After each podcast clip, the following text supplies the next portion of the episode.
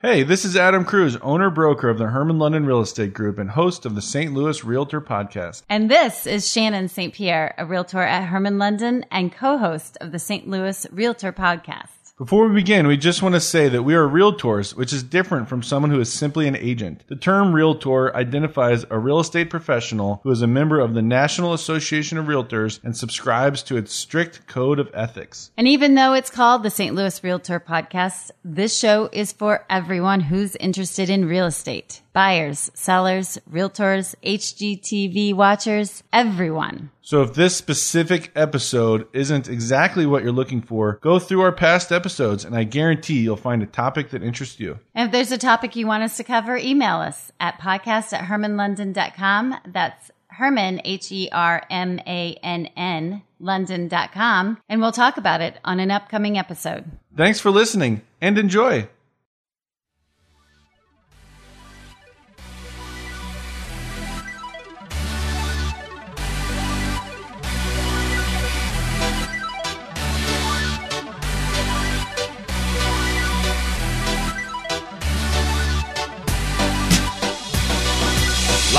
From the rooftop of the Hermann London Real Estate Group in beautiful downtown Maplewood, it's the St. Louis Realtor Podcast with Adam Cruz and Shannon St. Pierre.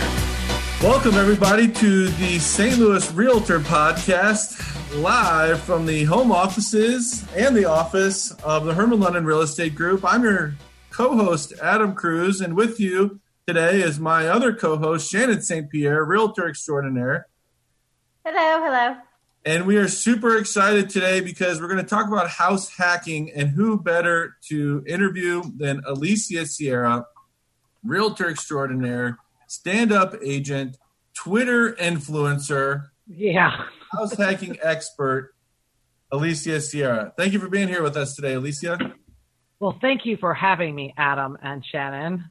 I Yeah. love this subject. This is probably one of my favorite subjects. It's it's so interesting, but Alicia, if you don't mind, start us off by just telling us what is house hacking. Well, house hacking, I'd really love to know who came up with this term, um, this was- term, but it's basically uh, when an owner occupant takes a property, uh, buys a property, and lives uh, lives in it, obviously as an occupant, and hacks it up to rent to other paying tenants, whether it be a single family and they rent the rooms, um, or up to a four unit um, where they rent uh, other apartments, at least initially if they're going to use a traditional residential loan, but we'll get into that. So it's an excellent way to start um, as, as opposed to just buying a house, which would be uh, for most of us a liability. When you hack a house, it becomes an asset uh, because it either should should at the very least greatly subsidize, if not cover your nut. Um, in an ideal world, uh, a house hacker would actually cash flow. Okay, I'm glad you mentioned that it can be a single family house with roommates, or Yeah. you're saying, or it can be a multifamily where you're just renting out the other units. hmm And the main goal is to cover your mortgage, interest, and taxes, and then And hopefully maintenance too. and maintenance too. Yeah. But the ultimate house hack is to actually put money in your pocket after expenses. So you're getting paid to live. So you're getting paid to live. I love that. So So- there's, uh, you know, there that is a very simple concept in and of itself. But um, after having uh, represented a, a, a, a number of house hack buyers um, and sold a, a lot of investment property, I think that I think there's a next level way of doing house house hackery, if you will. Mm. Hackery. Oh, that's House a new hackery. I think, Yes, I think I that's think- a new word, but I like it. Hackery. hackery as opposed to you know whatery. I think house house hackery because um, if when when I talk to prospective clients, I've started taking this whether whether you know they're out of state client, obviously they're not going to live in the property, or a house hacker. I've started to get into a conversation about a big picture plan. So yes, you have a short term plan, but what you do big picture gets a, a, a, either a better start or not as an ideal start if you've already thought a little bit ahead Okay. in terms of the strategy of where you're going with things. So, Okay. so if we start the beginning, and uh ideally a first-time home buyer will be a house hacker. So the first time you buy a house, when you're a house buying virgin, if you will, all of, there's a lot of grant programs, as you guys know. There's monies to be had that you will never have a crack at again as a first-time buyer. And and uh, uh, a lot of people have the misconception that those progr- special programs or or money, uh, actual physical, you know, granted money, um, are only uh, income driven, but there are a lot of programs and opportunities that are available to any first time homebuyer right? So Okay. I, I think uh, for a house hacker to both purchase for a house hack and take advantage of a first time buyer uh, loan program and or money grant program is that's just even next level if if they can line up all of those things to to work at once I think that that's a great idea. I don't know that I've had any clients uh, combine them. I, you know, I've had clients buy like a duplex to live in half of it, rent out the other half. I've had clients use the first time homebuyer state programs, or there's several different kind of programs out there, but I don't know that I've ever had anyone combine them. I think that that's actually a really uh, super smart way of doing some things. But like you said, back to your hackery, yeah it, it's also got to be a long-term plan. You've got to kind of think through that because those loan programs, you have to be in that house for a minimum of five years. Otherwise, isn't some of them yeah okay. some of them you do and that might not be the best way to go yeah some of them or they only forgive 20% Per year. per So year every yeah year so you might be okay with it is written off. Yes, it's Right. granted. Correct. So you might be okay with paying back a portion of it Right. a portion more. But I think uh, also five years goes by so fast. I think some people think, oh my gosh, five years I have to stay here. I'm like, that's a blink of an eye. Trust me. well, it might not. Um, it, it might not be the best thing to not buy another house hack within the five years, but there's also first-time home programs, uh, home buyer programs. For example, um, have any of your clients used a credit union 100% financing? Yes. So that, you know, now the credit union may not uh, let you use it on a two or four unit. You might have to only use it on, on a on a house. A single family. but um, you could find a single family that's better suited for a roommate situation. For example, it might have a finished walkout basement, and it may have a floor plan where there's a allowance for more privacy. So uh, that's great for a young house hacker. It's ideal. For I'm so Yeah, glad so that we're talking about this the- today. Uh, I was just going to say real quick, I'm really glad that we're talking about this today because I'm I'm surprised. I still talk to people. I was talking to someone yesterday who still thinks that you have to put down 20 uh, have to put down 20% to buy a property, you know.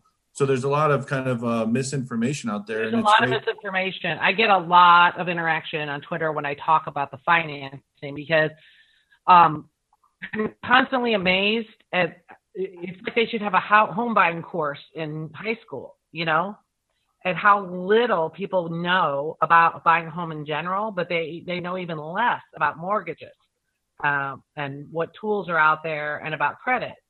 So you know, I'm starting with my 18 year old now, uh, um, building credit so that when he leaves college, he will have any number of choices because of credit credit depth will will have been established.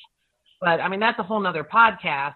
But it's all you know part of the house hacker hackery strategy. So um, the, the main things I think the main starting points at the beginning of the conversation are what financial tools are available to to you, the buyer, when, if you're going to start, you know, house hacking. So the best program may be a 100% financing program, but it may limit you, might tie your hands. Where an FHA loan program um, might have a lower interest rate, mortgage insurance, but you can buy up to a four-unit building. I've had a house ha- hacker who um, uh, uh, who bought a single family, and in her case, she had two roommates already lined up. Like she she already had how much they were going to pay and who they were, and they were personal friends. And this was a person who was like in their first year as a professional. So it was kind of, it was ideal. You know, they, she didn't want strangers. She didn't want to share apartment. You know, she wanted to find a house that would work with the two people that she already knew. It's a great way to go. And she knew, um, you know, the likelihood that they'll live with her a couple of years at least because they're all just starting. They're, you know, they're all very early 20s. Um, and she used a 100% financing program with a local bank. So it was like win, win, win. Um, so I think that uh, there's a lot of cart before the horse, horse before the cart, you know, kind of uh, tension there. Like going into it, really knowing uh, what your not only what the financing tool you have at your disposal is, what it may or may not limit you um, as far as you know if you could buy one, two, or four units, but also what your living situation tolerance is going to be. That's something to keep in mind, um, like as a landlord. So recently, I just closed like a month ago. Um, someone owner buying a four unit, and you know I suggested that maybe because he's going to have to give notice, uh, which is something else we'll talk about. You know, you have so many days to move into the property as a four unit. So they're on month to month. He's going to have to give notice. So I suggested maybe you want to distance yourself and not have everybody know that you're the big bad landlord kicking people out raising rents and that kind of thing. So I think it's, it's best to think about all of these issues ahead of time, um, up front, before you invest a lot of time and money and effort. And, you know, as opposed to finding the perfect four family and then start thinking, oh, I think I'm a little uncomfortable with this landlord thing. Or I'm going to feel bad, or am I able to enforce rules, or am I a softie? You know, all of that has to be considered before the first purchase. Yeah. Um, so let me ask you a question. There was um, a situation I found myself in when I bought my first house, and I think other people probably find themselves in this situation or have to consider this. So I'd like to get your perspective. I bought my first house, um, and I had friends move in as you know they were my tenants, we were roommates, whatever. But the kind of the assumption that some people seem to have is that they, you know, they should have paid there was two of them and one of me and i think the assumption was they were supposed to pay a third of whatever my mortgage was as their rent versus yeah see versus us coming up with like market rate for their rent or even if pay that below you know? market it still might be more than the 30 of your mortgage yeah and so I'm, i was thinking like it's not fair for you just to pay a third of my mortgage necessarily because if i put down 20% my mortgage would be less. What does that have to do with you you know? So how do you kind of coach people through the idea of charging like a market rate for that room versus you know you're my friend you should just pay a, a third of my mortgage? Well, I, I don't know if it's my role to coach them as so much as to raise the issues that they should address before uh-huh. they enter in into the situation um that you know that they've established this especially if you're going to own or occupy a house because you probably aren't going to want to lease that room to a stranger. Right. Um, but your friends so, don't need to know what your mortgage payment is necessarily. I'm guessing, they right? No, they just have to agree to whatever they're going to pay monthly. Uh-huh. I, I think that has to just be agreed upon.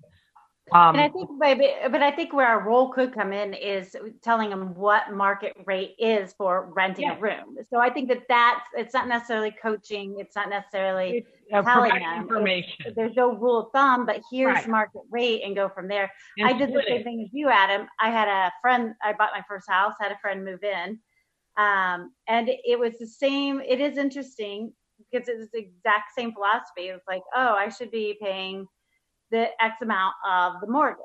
And I was like, I was naive. I was 25. I was like, yeah. okay, yeah, that makes sense. And I look back and I'm like, are they going to oh pay God, X amount of repairs? Yeah. Yeah, like if the air conditioner broke, were they were you you know putting that bill on the countertop with a little divided by two on it? You know. Right. Yeah. So that that is the thing. So whatever it is, you, you it should be established and it should be clear and in writing. Just because it's your friend doesn't mean that you don't need a lease agreement because um, you know, Lord knows if marriages can go south, roommate situations can go south. And they often do. I mean, I actually, I'm so grateful. We're still friends to this day, and even after, you know what I mean. So, because I think there is a time limit, even when you buy your own house. And I think that that goes into your point, Alicia, is your time frame and thinking ahead is that sometimes, and what I find is that people go, uh, I've even had people do the house hacking and they go, I'm ready for my own space. So, you know, like thinking out, like what happens out, right? Because if you get an FHA loan, you have to live there a year.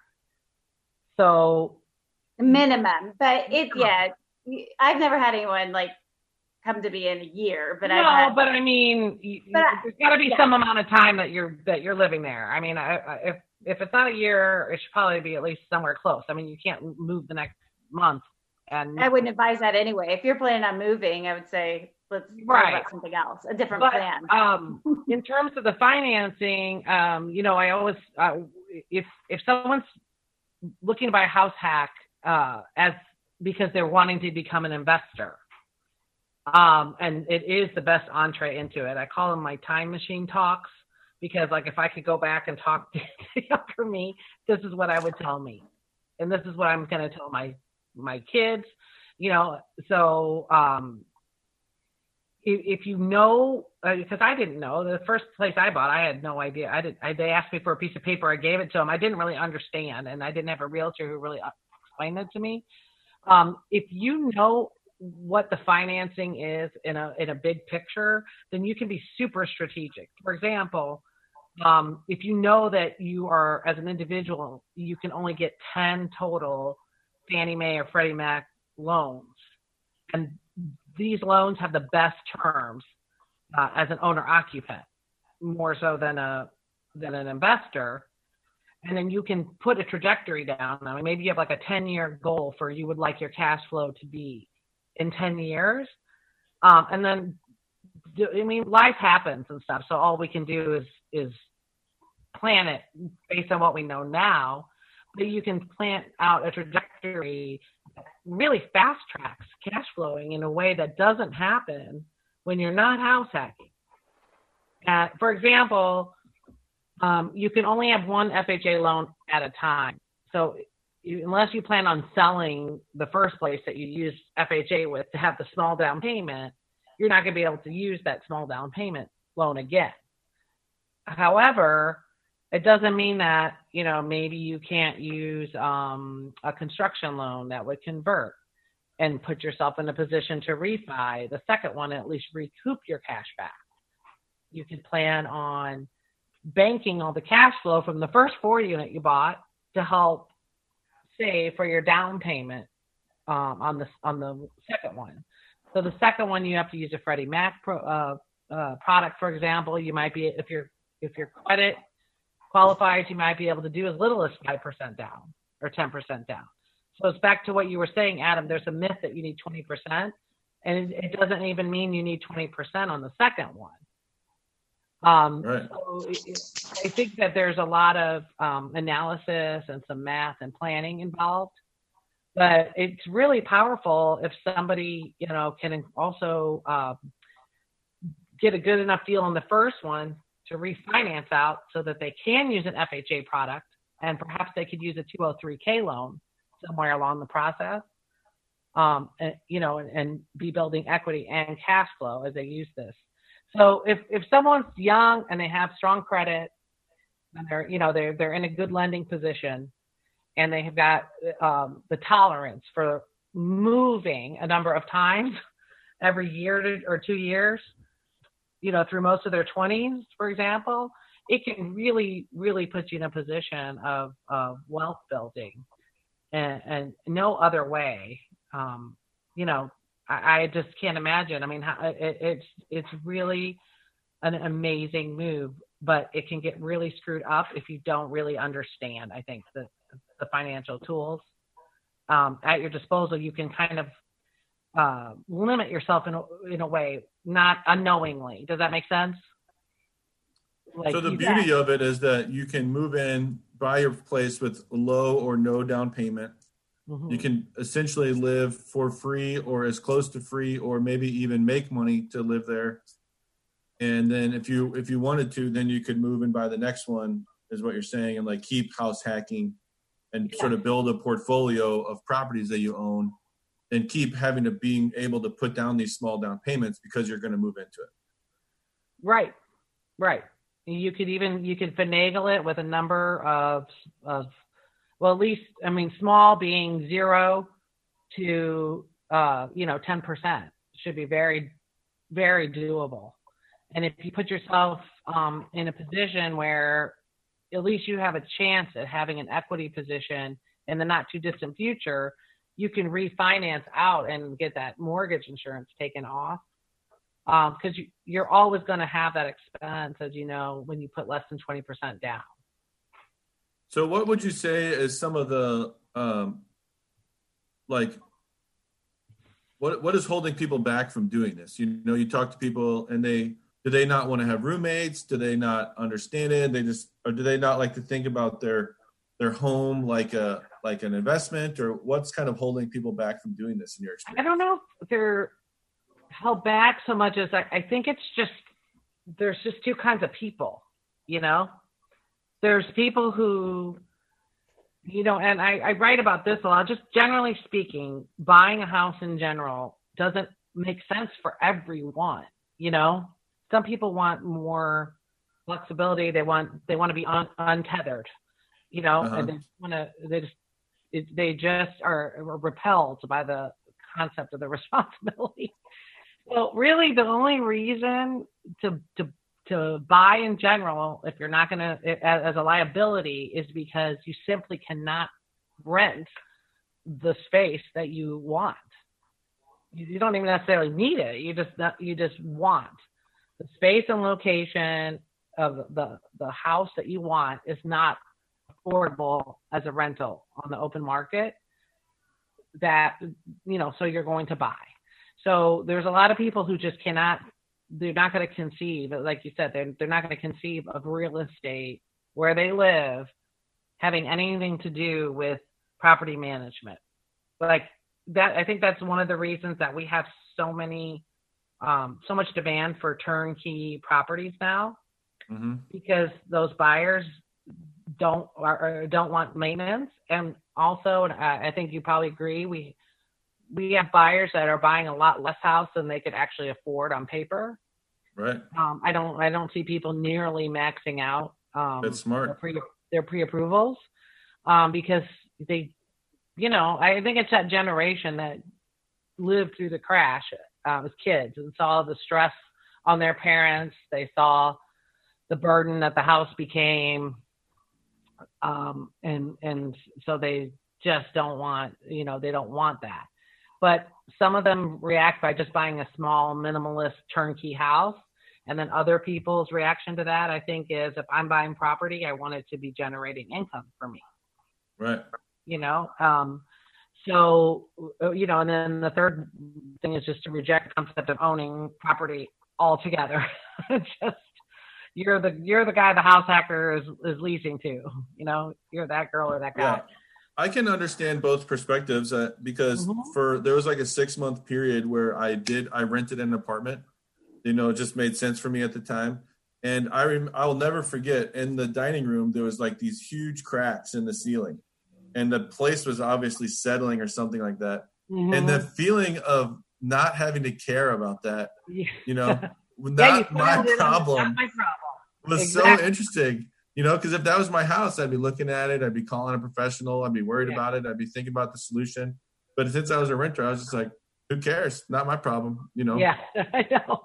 Um, but yeah, obviously, I, mean, I, I understand. If you have a good landlord, uh, you know, uh, there's it's not always the best financial decision. I think that's a myth. You know, it's not always right. the right thing for you at the right time. Makes sense, but. Right if somebody really looks at real estate as a, a cash flow and a wealth building tool, um, I think that doing being a serial house hacker is definitely the smartest, uh, you know, absolutely the smartest move. But you can't you can't um, be unrealistic in your pro forma. That's probably going to be one of the, the I think the biggest mistakes that are made and um, I think it also. What do you mean by that? I think over optimistically projecting the, what the cash flow is going to be. I think, Oh, and not being conservative enough. Um, even when I present um, cash flow properties to clients, I probably have one of the more conservative um, uh, ana- cash flow analysis spreadsheets because you know you you have to play it out to a worst case scenario uh-huh. and if it if it plays out some somewhere in the middle, it's probably where it's going to play out. Um, if it plays out the best case, great. Um, but it could it can definitely just like home regular home ownership, it can turn into um, a burden if you don't have comfortable reserves and you're not you mitigate your risk, but you are realistic about risk being part of it. You know, I I'm mean, proud to hear you say that you do take, especially when you're helping clients, you take that kind of the conservative approaches on your spreadsheets and your formulas and stuff like that, because that's, you know, that's exactly what I, I think, I think is the best thing to do too, and the best approach for your clients to take. So- Yeah, because I mean, I can't, you know, I'm not, I'm responsible for the information I present. I'm not responsible for the outcome because I don't, I don't have control over the ultimate outcome. Mhm. But you, you know, you just, you just have to play it out to the worst case scenario. I mean, I'm seeing it happen now with some of the, some of the clients. Um, uh, this will sort of segue into this portion of it. Um, you know, some of the clients with the, with the vacation rentals. I mean, I think it will bounce back, but this is definitely forcing a pivot, you know? I That- guess specifically Airbnb and all. Yeah. Airbnb, Short-term um, furnished rentals, yeah, in, Yeah. in general. Um, Yeah. You know, they're definitely having to pivot, um, and you have to be prepared for that when you know when you go into that. So, a house hacker, for example, um, a lot of people will rent their uh, walkout basements as vacation rentals, you know, and it's awesome because you're you know you're going to get three times the traditional lease with zero of the you know roommate drama ongoing roommate drama um and it's easy to self manage it's easy because you know you're right there but you're not attached to anybody. Um so that's great but don't count on that you know because that it might not work out and you might have to pivot back and and find uh you know more of a long term situation. Um so that you know that's an example. Um but yeah i mean when you add all the more reason the house act when you add the sh- short-term furnished rental into the mix um you can even uh, you know accelerate the whole process and, and increase your your income. But you have to always ask yourself what if? What what if uh what if the house is damaged and i have no income? You know what if you're renting your basement and your basement something happens in your basement a fire flooding whatever and then your that income is gone so that's you have to play those things out and that's a big part of it um you know especially when we're So young if I was going to start and I wanted to house hack and I was going to take the single family approach and have my college buddies move in with me or whatever, do you think that it's important that I buy a house that I could afford without any roommates? Or do you think will the lenders even let me buy a house that I couldn't afford without the roommates? Well, in in my experience, the lenders, unless you're unless you're a seasoned um, investor, they don't count the rental income Uh-huh. in it's part of the debt ratio calculation.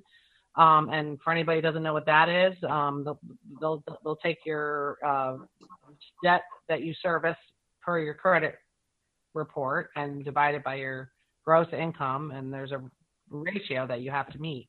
But they're not going to take projected rent um, unless you've been a landlord for I think it's at least two years. Um, even if you're buying an owner-occupied multi that has leases in place, they'll review the leases, but they're not going to count the lease income. So that's kind of a safety net that I won't even be able to buy a house that I couldn't afford without my roommates Exactly. if I'm You- doing the single family house thing. Right, and they're going to want a certain amount in reserves. And uh, I get that anybody can give the bank what they want to see and then turn around and spend it. But I would definitely recommend keeping at least six months um, of uh, reserves to cover your living expenses, um, just in case you have an income interruption. Um, because uh, you know you the the rental income should be um, a bonus and it should be in a, a catapult financially, but not something that you have to rely on. Um, Yeah. mortgage. So, is there kind of a criteria? Do you think that it's it's the is, does it matter? Like, is it best in a three bedroom house or a four bedroom house? If I can, the more bedrooms, the better. Or have you found kind of a sweet spot there? I don't know. I, I think it just depends on um, all the factors. How much does the house cost? What's the condition? Is it turnkey? Are you not spending, you know, are you not spending any of your available cash? Um, what's the layout? Uh, and I think that a, a, a house hacker really has to honestly answer all of those questions. You don't. There's no point in setting yourself up for total and utter misery. You know, I mean, if you have a house or a, a excuse me, a job that has you know bonuses and other opportunities that can earn you money. I don't think necessarily you're dedicating your time to being a property manager. You know, you might be stepping over a dollar to pick up a dime. It's those are questions that you should ask yourself. Like this uh, client that I just sold to, he's in sales. Um, he's he's very orderly person, and I think he's going to be able to detach himself. But I ask those questions. I was like, "Are you sure you're not going to be a softie? Are you sure you're going to be tough? Are you sure it's going to be worth your time?" You know, like he's doing everything right. If you're going to self-manage, definitely have an attorney, prepare all the documents, and make sure that you know don't go to Office Depot and get a lease, boilerplate lease. He's doing all of those things right. Um, but some people don't have the emotional stamina uh, to take flack from somebody who lives where they live, you know, who is their neighbor. Um, so those kinds of things are important, and also the time factor. Is that time per hour less than what you could make otherwise in your whatever your job is, you know, however you earn your living? I think those are questions to ask. But as far as the ideal setup, you know, it's just going to be property to property. Specific. And it- yeah, so it's going to be financial questions, also lifestyle questions. Like you're not going to want to keep a roommate if you you don't want to figure out after the fact that it makes you you don't have enough private space to yourself in the in the property that you chose. Well, what do you mean by time? So, if I buy a house, I got my two college buddies move in with me. What kind of time do you think I'll be spending that I that I wouldn't be spending, for example, if I was the roommate? Well, like maintenance and and repairs. So that depends on should you really buy a totally turnkey property or you know one of my clients bought a house, great price. There's definitely equity and there's definitely projects. Uh you know? I mean, Okay. it, it was fine, you know, it was livable, it passed inspections, etc. But there's absolutely some cosmetic projects there, inside and out. So um, that's going to cost time and resources. You know, And then you're also talked about kind of like the personality and the ability to to sort of Be be tough. tough or whatever. I used to get in arguments with my roommates about what we were allowed to put down the garbage disposal because I was mm-hmm. raised to never put anything down the garbage disposal, and they were just throwing stuff down there. I'm Right, like, your house, your, your rules. You got to be able so- to enforce them. we would argue That's about that funny kind of because stuff all the I've- time. Yeah, I mean, it. I think that that's where this the the duplex really comes in because I had the same issue. Yeah. Funny enough, with the garbage disposal, my roommate would take the whole coffee filter and just stuff the whole thing down in there. And I'm like, it's not a paper shredder. It's What? Oh, that's a hot mess. No, I know. I was just like, oh my gosh, please don't do that. But uh, yeah, but I think that that's where the single family people talk about. Like, I don't know if I want the roommate, or they they're used to roommates, especially if they're coming out of college. But then they might be Right. But I know people with singles that uh, do like traveling nurses and short term furnished rentals in the basement and stuff. Yes. So there's, I think that setup. level that I think is really attractive. But I also, I think one of the most attractive is the whole duplex. Is so Yeah. you you have your own space, but you're able to kind of house hack and ideally maybe buy something in a price point where the the rent covers at least a majority of the rent uh, or Yeah. the mortgage. Well, I'll give you an example. Now I got one under contract. It's in the 230s, and the upstairs apartment is three beds, and the downstairs apartment is uh, two bed. So he's going to rent out the second floor and occupy the first floor with no roommate. with no roommate. which Yeah. I think is awesome. Yeah. Right? And Like- the upstairs rent in that neighborhood um, should be about sixteen hundred. So it should cover at least uh, the PITI. Yeah. And then if he gets a girlfriend or somebody like that to move in, he can charge them rent. And oh then my God, Adam probably got girlfriends just to save money on the bill. uh, Um, no but. I do find the one, the biggest challenge is like when I try to talk to younger individuals or individuals that are buying the first time that they love the idea, but where it kind of stops is trying to rent out. They're like, I don't even know where to start to rent it out. How do you go doing a lease? How do you, you know? And I'm like, oh goodness, you know, like, you know, an agent can still walk you through that entire process. Like you had mentioned just a few minutes ago that, you know, to get an attorney to kind of draw up a lease, don't go to Office Depot not to necessarily get an attorney because I know that that's a huge like seem a big barrier, something a big hurdle for you know someone that's young trying to just figure all this out. You can um, also use an agent to rent out your um, The other- it, yeah, you can. Or it, you can and then you can self manage from there. Or I do have um, a friend I think is really interesting. They just rented a house. It's not here in this city, but they rented a house, and right next door is the owner. He lives in the house next door, owns both of Mhm. them, and um, he goes. She said specifically that they have a property manager that they deal with. The property manager said uh, that the owner does not want to have any kind of communication with the renter. That's good. That's Um, How good. they find out that he lives next door? Oh, I my know, but I said that. I go, but it's right next door. How can you not have some kind of? I think that's really smart. So my my client is not. He's going to hire um, a manager. yes, and So I, I even though I he's living it, in and the kinda- two family, yeah. So I think it's kind of smart. Takes it. It Yeah. takes out the personal as- aspect, and if you're Yeah, you can't really be tough, then you know it's a great way to go. Um, it's like a, I- yeah, it's a great way to go because I think, and I think that with you, with if you're going to have people in your actual single family, especially, I think it's good to talk to an attorney because there's going to be things and issues maybe there that an attorney will think of that a leasing agent isn't going to know. So even if you hire a leasing agent, I think it's good to talk to an attorney um, just about your specific situation, if especially if you're living in in the house. You know, Yeah, I mean, we have to agree with it. We always get people out, even house guests. we always encourage people to talk to an attorney. yeah, Yeah. And I, I think that that's a great scenario that you should talk to an attorney because I think that that's a you know your own personal house. you gotta know like You squatting laws and stuff. I mean, there's There are right. you have to work like i- i- is unlikely situation, yes, but again, you should work these things out to worst case crazy scenarios. Because you know I, I mean this is where i'm talking about like the time machine. It's like you i've i've been in some really you know not so ideal situations. You just uh can't even you don't even think about that i think especially when we're young you know? We just don't think about those kinds of problems and issues.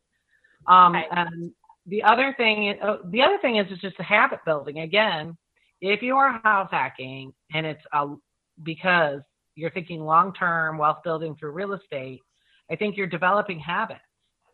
So I'm like, you should operate now like you're going to be operating.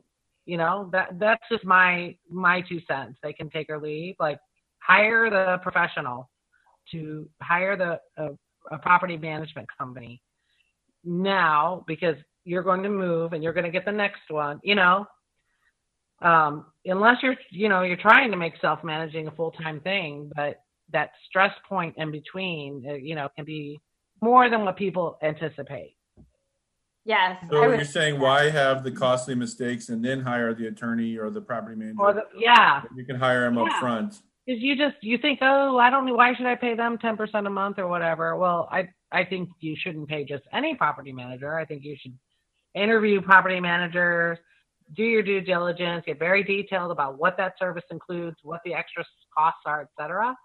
But, you know, really do a good self-assessment. Because if you're, you know, a grown professional person developing your career at the same time, this can really hold you back in ways that you don't even anticipate. You know, not well, the mental stress in of itself, mental and hours. The hours. Yeah, so never mind the hours. Yeah. The, yeah. You just so, don't everything. You don't really figure these things out. I think until you're, you know, not to get too, uh, you know, philosophical about it or whatever, but you don't really figure these things out until you're, let's just say, older. like, let's not talk numbers when it comes to age. experience. Just yeah, experience. I mean, because you know, uh, your life progresses before you know it. You have, you know, a, a whatever it might be, a pet, a significant other, a child, whatever, and now you're backtracking. And I just think it's better to set it up for the life you're building rather than the life you have because it can also impede that because everything just takes a minute, you know? But right. I do think everything that, it's a lot of minutes and they add up pretty fast.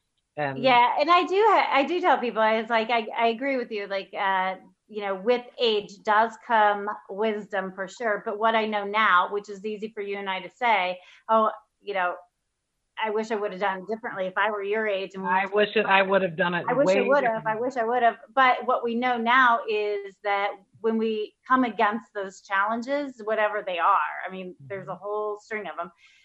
We somehow just figure things out. So you're not going to have all the answers. It's it to your point to kind of think through some of the some scenarios that we can possibly think of mm-hmm. um, to kind of you know set them up as much I'd rather have the have it in place or have done the due diligence. Yeah, so I think you should do the due diligence, but I always tell people I'm like, I hire a manager. I yeah, know who you figure it out. I always think people, I'm like, you, you know, hiring, putting that stuff in place on panic mode is difficult. So that's why I'm like, at least know who you would turn to if you decided to turn to that professional, because if something happens in your life, it could be anything. It could right. be a career opportunity, you know. It could be the loved one that gets ill you have to take care of and now you can't handle this. It's better to have done the due diligence at the very least, I think. And then have then you can just make that call. You know, now you're not backtracking. Now you're not interviewing managers, you know, reviewing management agreements and stuff.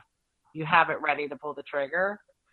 So, you know, this is um, anybody who could buy a house can hack a house, but to be a really into hackery, into hackery takes it, it takes uh, definitely due diligence um, and some preparation, and it's it, you know I, I think that's where professionals like ourselves come into play because we either have our own good or bad experiences or you know, we've seen it work out really well or not as well for clients. And it's just things that only the streets can teach, like I like to say, you know. Um, so if you do all, ask yourself all these questions and do all this preparation, like it can be good in any case, but it can be really, really great. I mean, like just incredibly powerful um, tool. Uh, you know, to have to be a serial house hacker is house hackery. I think to do it well and as smoothly as possible. I think that so, that's awesome. Yeah, because I don't think that I, um, I don't think I get. I, I think it's awesome that you work with these clients, or and I'm sure it's few and far in between have that really that long term plan to work on that next level of hackery of going, I'm going to move every other year. I'm not going to buy real furniture. I'm just going to buy some blow up furniture. Yeah. And my blow up are going to deflate and we're going to move on like every, uh, you know, to really kind of build it. And yeah. within like a matter of six years, you can, you know, even less, way less technically, but yeah. you can have, you totally set yourself up completely set yourself up and then you know yeah especially if you're willing to do it you know like i said a, a 203k um so yeah you brought up the 203k i think it's, Uh, I think it's a cool product. People kind of like the idea, but I have almost no one ever uses it. Give us a quick I, overview of that, Alicia, for the for the listeners. Um, uh, well, okay, so a construction loan means that you, you go and borrow money from the bank, obviously for construction, and then typically has to be refinanced, which is, you know, even refinancing costs money. Um, obviously, anybody knows that the advantage to taking on a renovation in general is that um, you're going to have equity. Otherwise, if, if you don't put yourself in a position to where you're going to have equity, so in other words, if if the same property would have cost you 300,000, you're all in for, you know, maybe 220, 225. So you have a comfortable equity position um, in that home. A 203k loan is FHA's sort of ver- version of uh, a construction loan, and what's nice about it is it converts uh, to a permanent interest rate. So higher risk while under construction, the bank will charge higher interest rate, but instead of having to refinance, reclose, it converts to a to a rate um, at the end of it. Um, you you can't. Um, it's not a sweat equity thing. Uh, that's something we can come back to in a minute. But um, how how sweat equity can work, where you put your own skills and you know back into it, which there are house hackers who are weekend warriors and enjoy that. Um, but because you have to hire a, an approved contractor, and it's all you know up and, on the up and up. Um, but it you you get an equity position. It saves expenses on refinance. It's still low down payment. So that's what's so great about it. Um, it's a great way to start if somebody has a stomach for it. if not, that's what I mean about understanding the financial tools. You can only have one FHA loan at a time.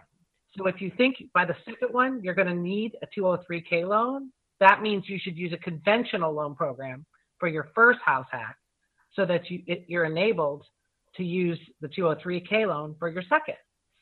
This is why good relationships with the right realtor and the right loan officer are so yeah. important.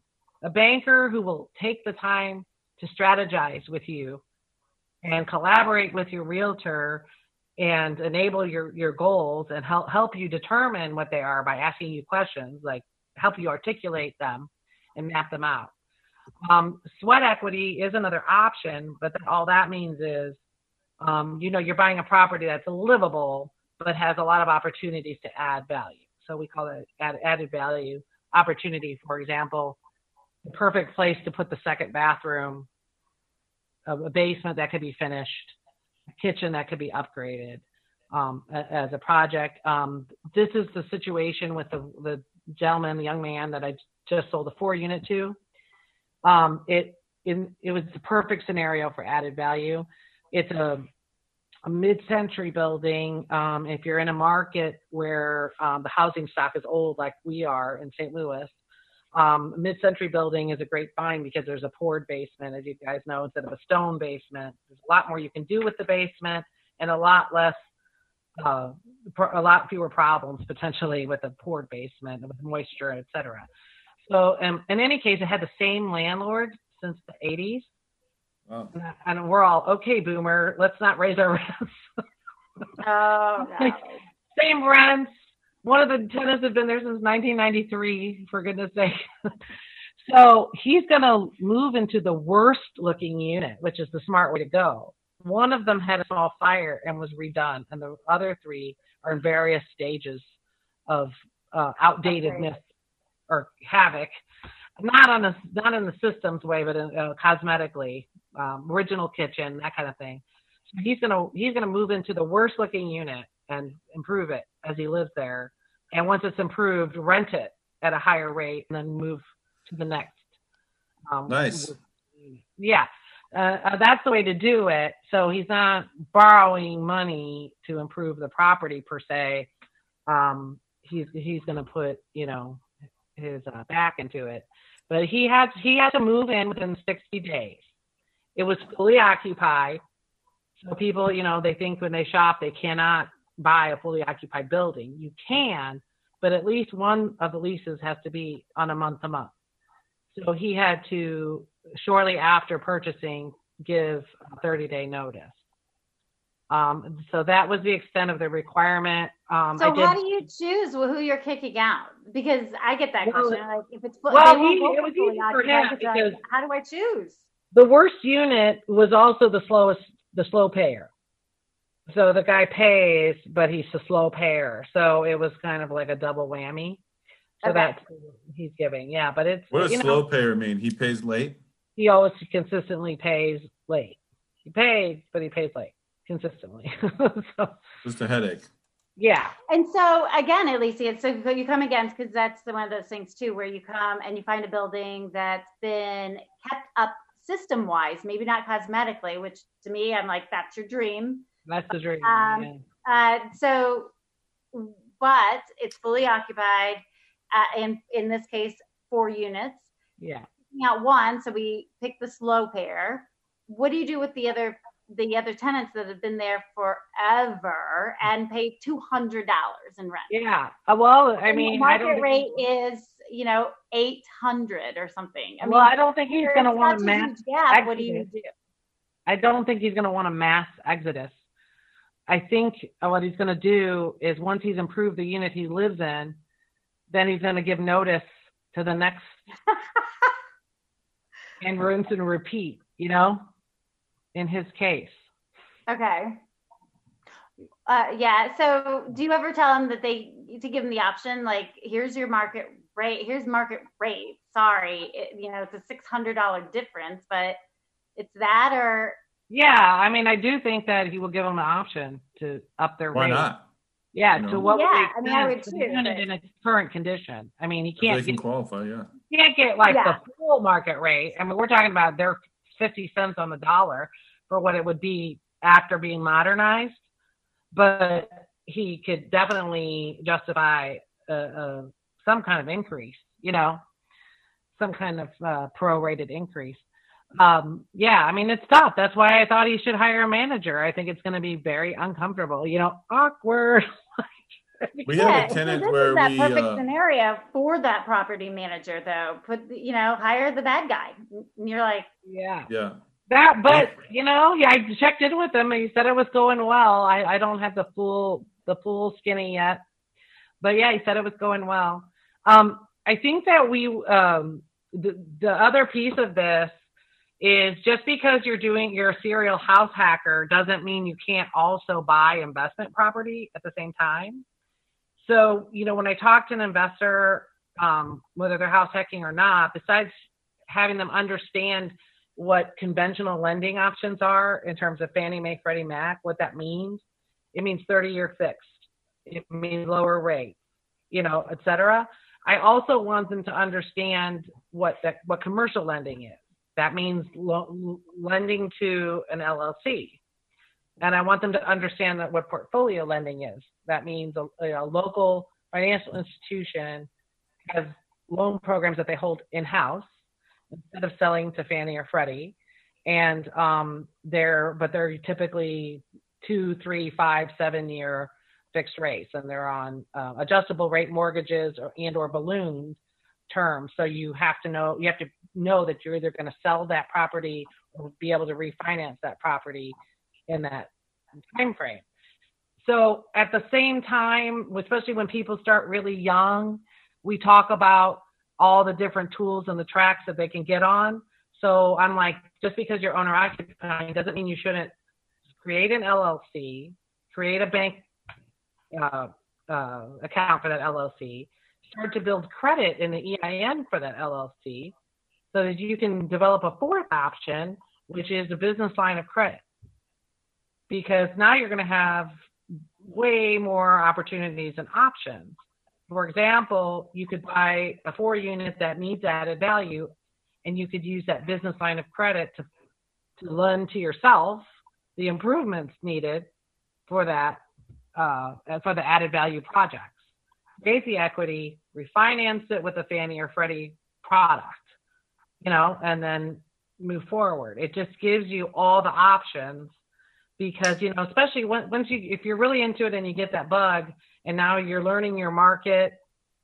You've chosen a realtor, um, not unlike the, the three that you see here, who knows a market, knows your market really well, can give you intelligent uh, rent guesstimates before and after, can advise you on what improvements will give you the most bang for your buck, et cetera, you, you're going to probably be recognizing other opportunities and want to be in a position to take advantage of them, regardless of the fact that you're not going to be house hacking.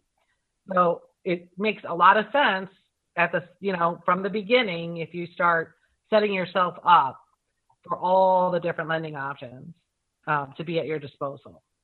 Love it. You know, um, a fifth, if you want to, um, which is a whole nother conversation, um, is uh, you know some whole life policies uh, where you can lend to yourself off of uh, a policy that you funded, which is going to be super way more cheap and lots of more options when you start in your 20s, you know, than when you're less a woman of a certain age, let's say. so you're going to have a lot of those options um, at your disposal if you start early. It doesn't it doesn't have to be it's a long game, you know. Just because you you start now, it, it could be 3 years before you're eligible for that $100,000 line of credit. But you can't you you're going to look back, trust me, you're going to look back and go, "Dang it, why why didn't I start thinking about that, you know, so once you get that house hack and you, you move in and you're settled, I'd, I'd start building those bank relationships and building that business credit and looking into that whole life policy because it can be two track. You can use your 10 loans or any, no, any number of them as an owner occupant. Might not be all 10. You know, you could be a confirmed bachelor today and a married guy with a kid of six years. You don't know. That's the thing. When we're older, we know that you don't know. You know, at all. A married guy with a kid whose wife doesn't want to move that much. Exactly. I know your house hackery game has been curtailed, Adam. yeah. um, do you have anyone that uses their 401k? What's that? Do you have anyone that um, uses like? I mean, we. I have life um, like four hundred oh one k like uh, yeah. takes a loan out. I have um not for house hacking. I have a client who actually is taking advantage of the COVID uh, 401k loan. Ah, oh yeah, really already, man. Yeah, he just Someone jumped on that. And he's going to start portfolio building. So instead of taking a penalty, withdrawing his 401k, he, um, he has taken advantage of the COVID law that has um, better terms, better tax terms. I don't. I'm not a, you know, tax An accountant, right? But um, I think that does. That's a good. Uh, that's a good way to to introduce the the whole COVID topic. I mean, uh, we would be, uh, you know, the the viral elephant in the room, if you will. Um, that you know there's obviously a lot of talk about market opportunities right now just in general but um, that is a tool i don't know how long it's going to be at at the disposal of 401k account holders but it definitely seems like it's worth asking your accountant or financial planner about it um, you know about using those uh, those funds uh, to help you advance your investing goals and um, on the lending side, the FHA lending in general is, is tightened. So, um, you know, those com- the commercial lenders have come to a overall a screeching halt. Um, it's, it's they're either not lending at all, or they went from we'll do um, 90% of your rehab or 80% of your turnkey purchase to we'll do 60%. So oh, really? Yeah, that's, that's oh. That's really. Um, I'm sure it'll come back, but that's kind of like on hold. But again, it doesn't mean you shouldn't talk to a commercial uh, broker, lending broker, yeah. find out what needs to be in place so you're ready when it does open back up. Um, and then on the FHA front, we we know that um, it had opened up to uh, as low with other criteria in place, as low as a 580 score and now um, I know they won't go under 620. So um, you know, if if if you know it's it's limited, and I'm sure probably if you're in a two or four unit, there might be even more, you know, uh, guidelines that you have to follow. But information is power, so it's better to st- even if you're just thinking about it and it feels like a pipe dream, it's better to to know what's up right now talking. and start moving down that that path and start educating yourself. But um, as much as well, you know, without getting yourself into a, a you know per, analysis paralysis state, um, as great as YouTube is and blogs are, um, again, there's things that only the streets can teach. so I would definitely start if someone's thinking house hacking. I, you know, I want to get into house hackery. I think that it's it's good to start reaching out and having conversations with um, your pro- professionals and building that team because anybody who is a, a real professional, you know, career realtor, loan officer, banker, will be willing to give you, you know, a consultation call uh, by Yeah. courtesy. Will be willing to correspond with you and answer your questions. On Um, that note, do you mind telling the people how they can get a hold of you? Sure. Um, you, you were kind enough to put my um, Twitter handle at Stand Up Agent. Um, that's a good way to reach me. Um, my uh, email is really long, thanks to you. so we'll go with my uh, my phone number 314-325-9565. Um, eh, you can text me or DM me, and uh, you can find me on Facebook, just my name on Facebook. The catfish photo, the black and white catfish photo. like, is that her? Yeah, it's me. anyway, you can DM and I'll respond, send you, um, uh, send me an email and stuff like that. Or if you want to get on the list, the list, here, let me give you that Ooh, how do I get on the list? list. It's on my profile on Twitter too. Uh, text cash flow to 314-310-4199. That's 314-310-4199. The words cash flow. And uh, we'll get you up on the list. So I can run, but I can't hide. I love it. Now, do you mind if I ask you the five questions we like to ask all of our guests? Oh, geez. I wasn't warned. Okay. Okay, so it's a chance for people to get to know you, the real, you know, the personal you side of you or whatever. Uh, who lives under your roof? Uh, I have a husband and three teenagers And and two do you have a new dog or something? Uh, two dogs? I have two dogs. Yes, the OG, the Chihuahua. Oh yeah, okay. and the the new gangster. The uh, Okay, I don't know. where where are you your best? Where? You mean where am I located when I'm at my best? No, like you can answer it however you want. Where are you your best? Like what aspect of your life, whatever. Um, I think I would say as a mom because I call Oh. myself a, a a cementer, a combination. Not too much, too smothery, but I'm definitely noticing and involved, and I like to have a mentoring approach to raising my teenagers. Just a side comment about that. Following you on Twitter, you do sometimes make posts, or is it on Facebook? You make posts about kind of mom related stuff.